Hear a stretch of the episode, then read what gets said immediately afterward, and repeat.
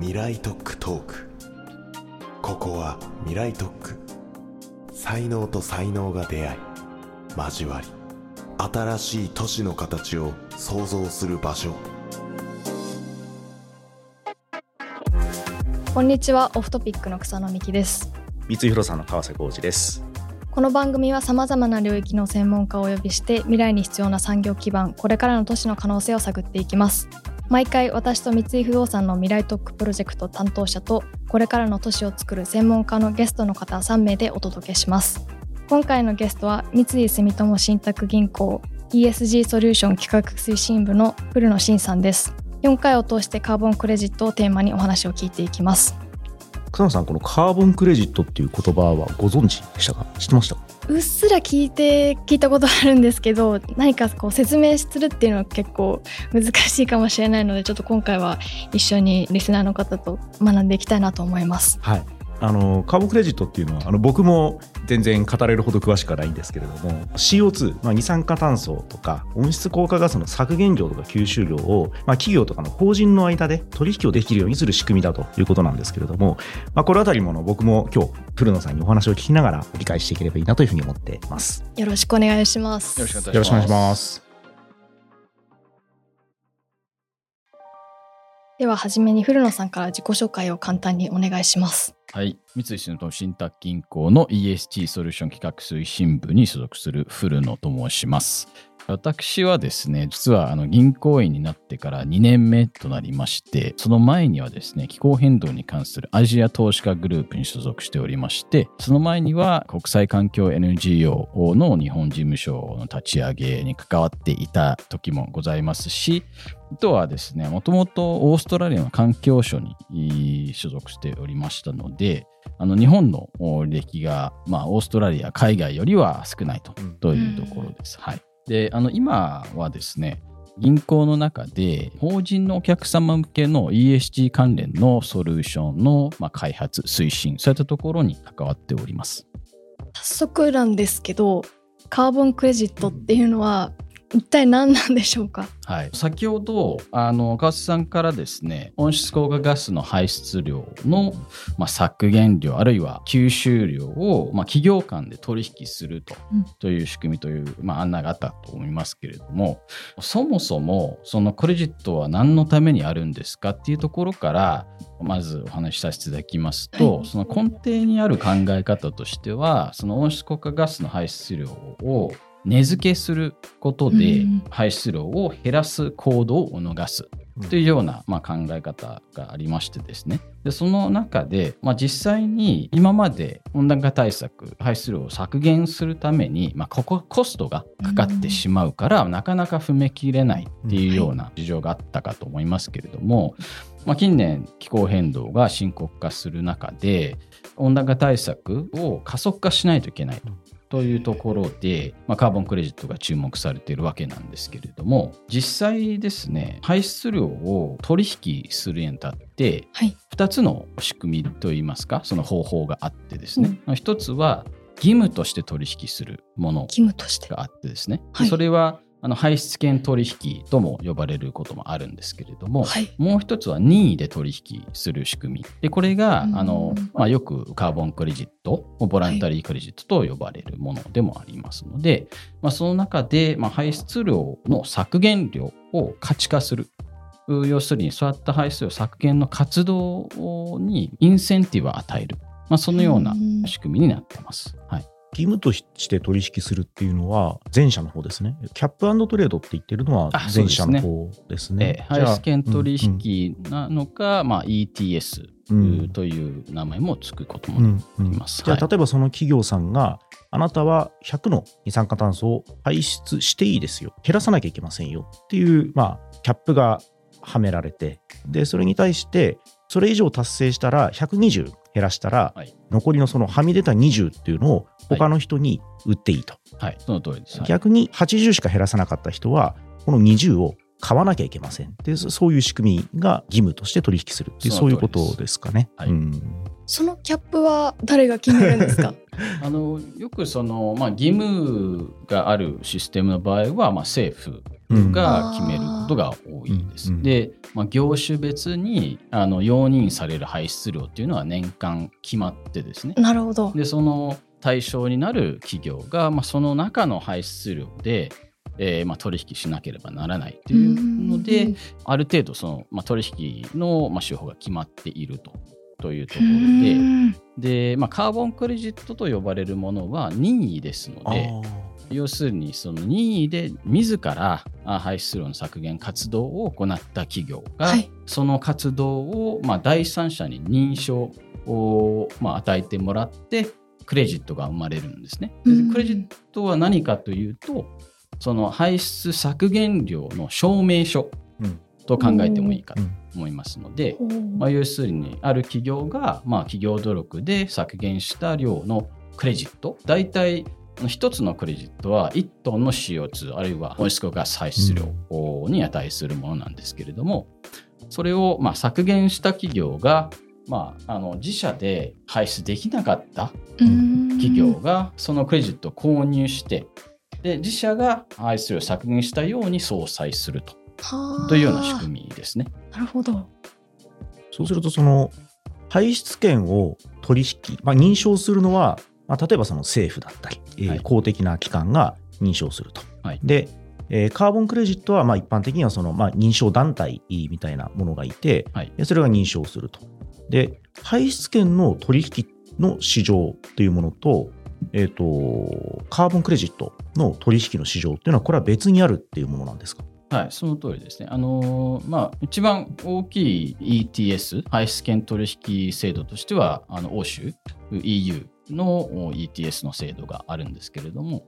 あのそれは、ま、EU のルール内で取引が行われておりますので、ま、それはあの EU の ETS 市場があります。別にその、まあ、国際ボランタリー市場っていうものがあってですね、それはあの民間主導の認証機関が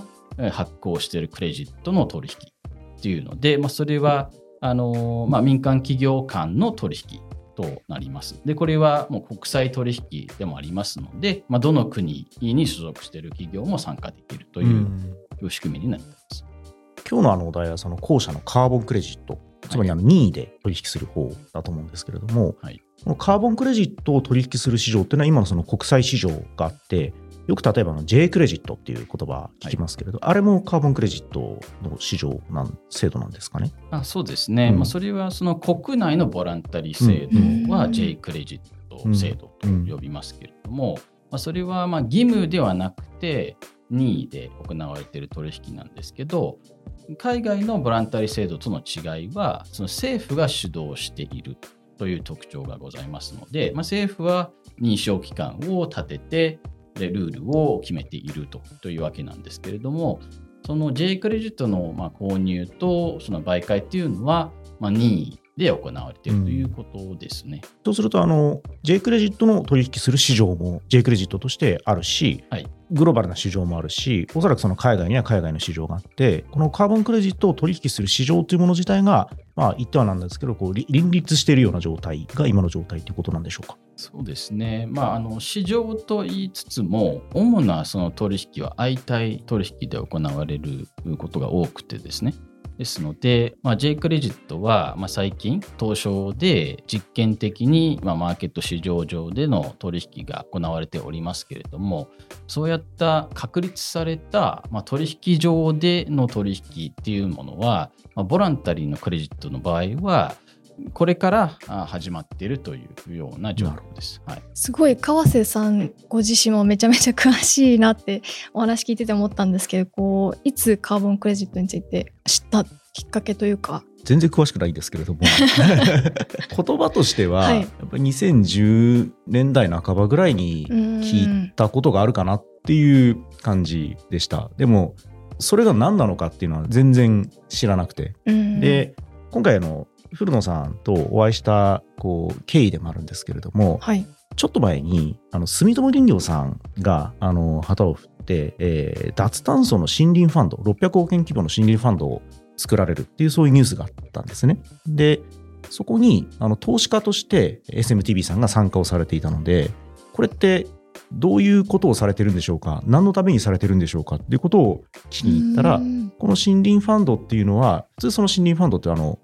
森林から出る木材はい。を売って、えーそれを原資に配当投資家に配当するんですけれども、うん。木材からの、まあ、売却益に加えてはい。でそこから取れるそのカーボンクレジットを配当するっていうそういう仕組みもあるということでそこで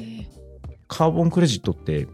よく聞きますけど改めて何ですかっていうふうに古野さんに教えていただいた。あそれで知ったのでで僕もつい最近知ったというところですね。はい、なぜ今カーボンクレジットがこう注目されてるんでしょうか？そうですね。カーボンクレジット、今注目されている理由っていうのは、実はもう京都議定書時代からこうやったそのカーボンクレジットという仕組みがあったんですけど、まあ、京都議定書、まあ、1998年、2002年程度なんですけど、もう二十何年前からうん。あのこうやったあの仕組みがあるんですけれどもなかなかまあ国際的に広まらなかった理由っていうのははい。義務を応じる国が取引するっていう仕組みだったんですね。まあ、京都議定書の場合は先進国が排出量を削減することが義務付けられていてでそれらのその先進国がまあ排出削減の目標達成に向けて目標を達成できなかった分をそのクレジットとして他の国からまあ買い取る、まあ、そのような仕組みうん。だったので、はい。その民間のその取り組みとしては、まあ、国のニーズに応じて動いてたという背景があったんですけれども、まあ、前の取り組みに比べるとですね先ほどそのパリ協定の話あったかと思うんですけど2015年にその世界の国々がやっぱりその温暖化対策を加速させるために、まあ、今後の温度上昇をできれば1.5度未満に抑えることがまあ合意されたわけでしてでその達成に向けて先進国のみならず、まあ、全ての国がまあ努力するべきだということがまあ合意されてですね。でその中でうん。やっぱりその国だけではなくて全てのステークホルダーの責任でもあると。うん。ということが、まあ、重要な要素だったのではないかなと思いますので、まあ、その中で、まあ、金融機関も、まあ、民間企業も含まれておりでそれによってやっぱり2015年以降ですね2018年に国連がその1.5度目標を達成するためにはその世界の排出量を30年まで半減しなければならないというレポートを発表された後にですね次々とそのまあ国もそうですしその民間企業はまあ50年ネットゼロをですよね。30年半減。で50年までに排出を実質ゼロに向けて目標を出し始めたという背景があってですね。でその中で日本も2020年菅元総理がまあカーボンニュートラル2050年までに目指しますとという宣言があったかと思いますけど、まあ、その大きな流れの中でそのクレジットカーボンクレジットっていうものは、やっぱりその温暖化対策を早めるための手段の一つうんでありますので、まあ、そういう意味ではやっぱりその民間の努力もありますし政府の努力もある。でカーボンクレジットの仕組みっていうのはなかなか義務として全ての企業が30年までに半減させなさいっていうような、まあ、法律を決めるのは難しい、まあ、状況ではありますので、まあ、その中で、ま、民間企業が自ら努力する手法としてはあるかなと思いますので、まあ、その法律として、まあ、いつまでに何パーセント削減させなさいというような法律がない中で自らやっていく。そういった努力を評価して企業間でその排出量を取引するシステムとして、まあ、クレジットのシステムがあるというところかなと思います。なんかあの脱炭素の話ってやっぱり僕も2010年代の半ばぐらいからなんとなくこう仕事をしててこはい。う感じるようになったというか、まあ僕のいる不動産業界でいうと例えば各施設がどれだけ CO2 を出してるのかを集計しなさいっていう話になったので多分2010年代じゃないかと思うんですよね。で CO2 って電気は使ったら計算できるだろうと思うんですけど CO2 の計算ってどうやるんだってあの当時思ったのを覚えてるんですけれども。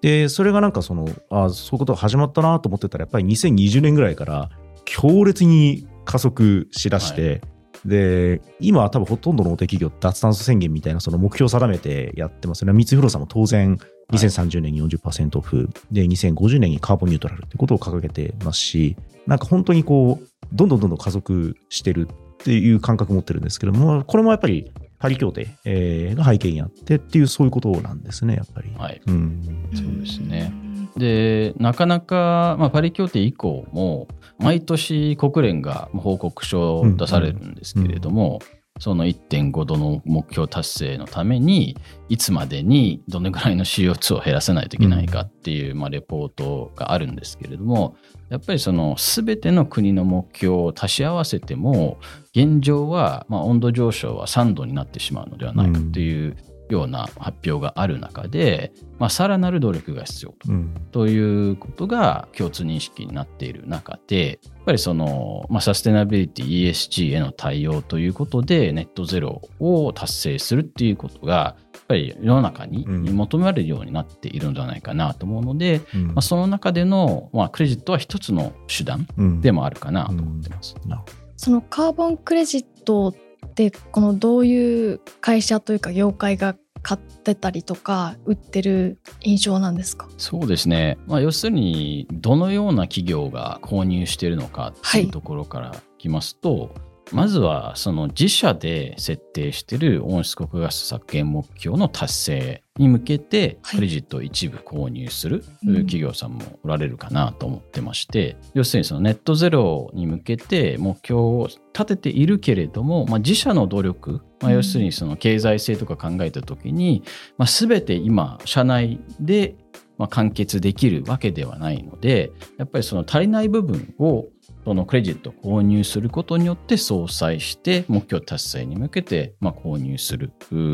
方々もございますしあとはまあ企業全体の排出量に対してというよりはその商品ごとでその商品のライフサイクルを考えた時の排出量分を全てクレジットとして購入してオフセットする、まあ、相殺したことによってその製品自体をカーボンニュートラルの製品として売るために購入される企業様もいるかなと思ってまして。でさらにいきますとカーボンクレジットを購入することによって排出量を相殺するという考え方ではなくてですねバリューチェーン外で、まあ、脱炭素社会の実現に向けての貢献として購入されている企業出ているかなと思ってますんで、まあ、そういう意味ではあのまあ、今まではその企業間の取引として話してきましたけれども、まあ、実はその個人として自分の、まあ、要するにその、まあ、飛行機で、まあ、海外に行った分の排出量をオフセットするために相殺するために個人が購入するというケースもえ。あるかなと。個人でも買えるんですか？買えます。どこから買えるんですか？これはいろんなプラットフォームがあの立ち上がっておられます民けれ間ども。の会社さんとか。あそうですね。あのよくその海外の航空会社さんですとはい切符を購入する際にはいこの、まあ、日本からハワイ往復のチケットは、まあ、何トン分の CO2 に値しますと。その分オフセットしますかっていうような、まあ、オプションが出てくるんですよへね。ーそのネットでチケットを購入するときに。ですので、まあ、そういった個人が、まあ、自ら、まあ、自分のライフスタイルの排出量をネットゼロ、ネットゼロ化、カーボンニュートラル化したい個人に対してのクレジットの提供っていうのもあります。やっぱりあの企業が買う場合って、なんかイメージですけど、欧米の方が進んでたりするもんなんですか？私、三井不動産ですけれども、はい。三井不動産2030に40%オフ、で2050にニュートラルっていうのを掲げているんですね。で、40%オフするためには、もう投資でも何でもするっていう、そういう、もうもう完全に事業になっているんですが、はい。やっぱりまずそのカーボンクレジットを買いに行くっていうところよりは、使っている電気を再エネ化するとか、はい。省エネを進めるとか、総エネをやるとか、はい。そっちからまず入っていくんですよね。で、はい多分おそらくもしかしたら僕は知らないだけかもしれないんですけど、うちの会社がカーボンクレジットを買ったっていう話はまだ聞いてないんですけれども、はい。欧米だと結構そのあたりって、このすごく環境、まあ先進的な企業が買ってるみたいなことをたまに聞くんですけど、それは実態としてあるんですか？そうですね、まあ、地域別というよりは、あのやっぱりその、どの排出量に対してクレジットを購入してるかと言いますと、その先ほどのその自社の排出量、まあ、スコープ1、2と分類される、まあ、直接的に排出するものと、まあ、間接的にその電力を買ってきた分の排出量よりは、そのスコープ3と呼ばれる、そのサプライチェーン上の排出量、うん。なかなか、まあ、自社でできない部分ですよね、調達する材料ですとか、その売った後に、まあ、商品が使われる時の排出量に対する分をオフセット対象にして、その部分をのためにクレジットを買っあ、あの購入しているところが多いかなと思います。自分では手が出せないところってことですね。そうですねなかなか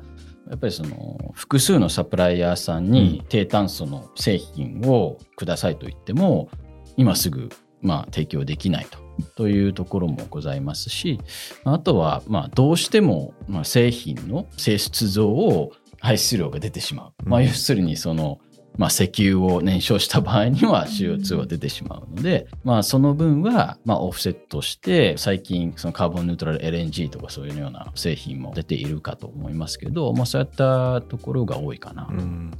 確か今の話を聞いてガス会社の方がそのうちガス会社ってカーボンクレジットでその分をオフセットしないとガス売れなくなるだろうっていうふうに言ってたのをなんか思い出しました。普通だともう売れなくなってガスを燃やすことによって、えー排出する分の二酸化炭素をカーボンクレジットでオフセットしないとそそもそも事業として成り立たなくなるということを言ってましたね、はい。今の話はそうだなと思って聞いていて三井不動産の事業でもやっぱり現状すごくその二酸化炭素をどこで出してるかっていうと建築するときに建築資材作るときに出してるんですよね。鉄骨を作るときとか鉄を作るときですよね。だから、はい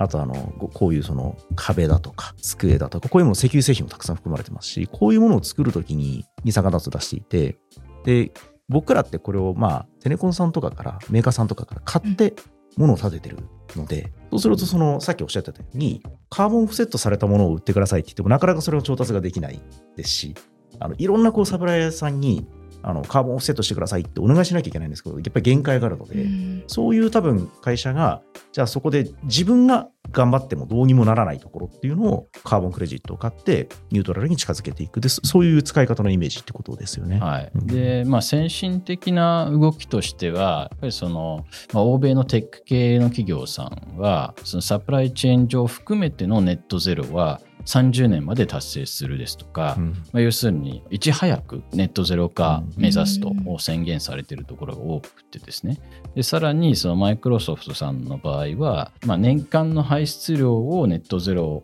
する以上に、まあ、設立以降の全ての排出量の分すごいですね。に対してネガティブを目指すというようなあの宣言されているところもございますので、まあ、あのそこまで前に走ってるっていうのは現状かなと思います。ありがとうございます。では今回はこの辺りで締めたいのですが川瀬さん次回は何をお聞きしましょうか？そうですね。あの、今回のカーボンクレジットが非常にこう注目され始めているっていうお話だったと思うんですけども、おそらくそのカーボンクレジットの業界がこれから広がっていく、発展していくにあたってのはあの課題もたくさんあると思うんですね。なので、そのあたりをお聞きしていきたいなというふうに思います。ここまでお聞きいただきありがとうございました番組への感想はハッシュタグ未来トークトーク未来トークは漢字トークはカタカナでツイートしてくださいまた Spotify の評価や Apple Podcast のレビューもお待ちしています。次回もお楽しみに。